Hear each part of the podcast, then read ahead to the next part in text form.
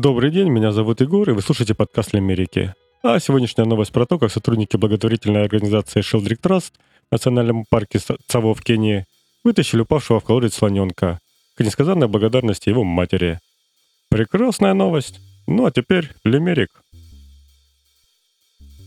Слоненок по кличке Мефодий в колодец свалился глубокий. Но добрая мышка подняла малышку, и к маме вернулся Мефодий.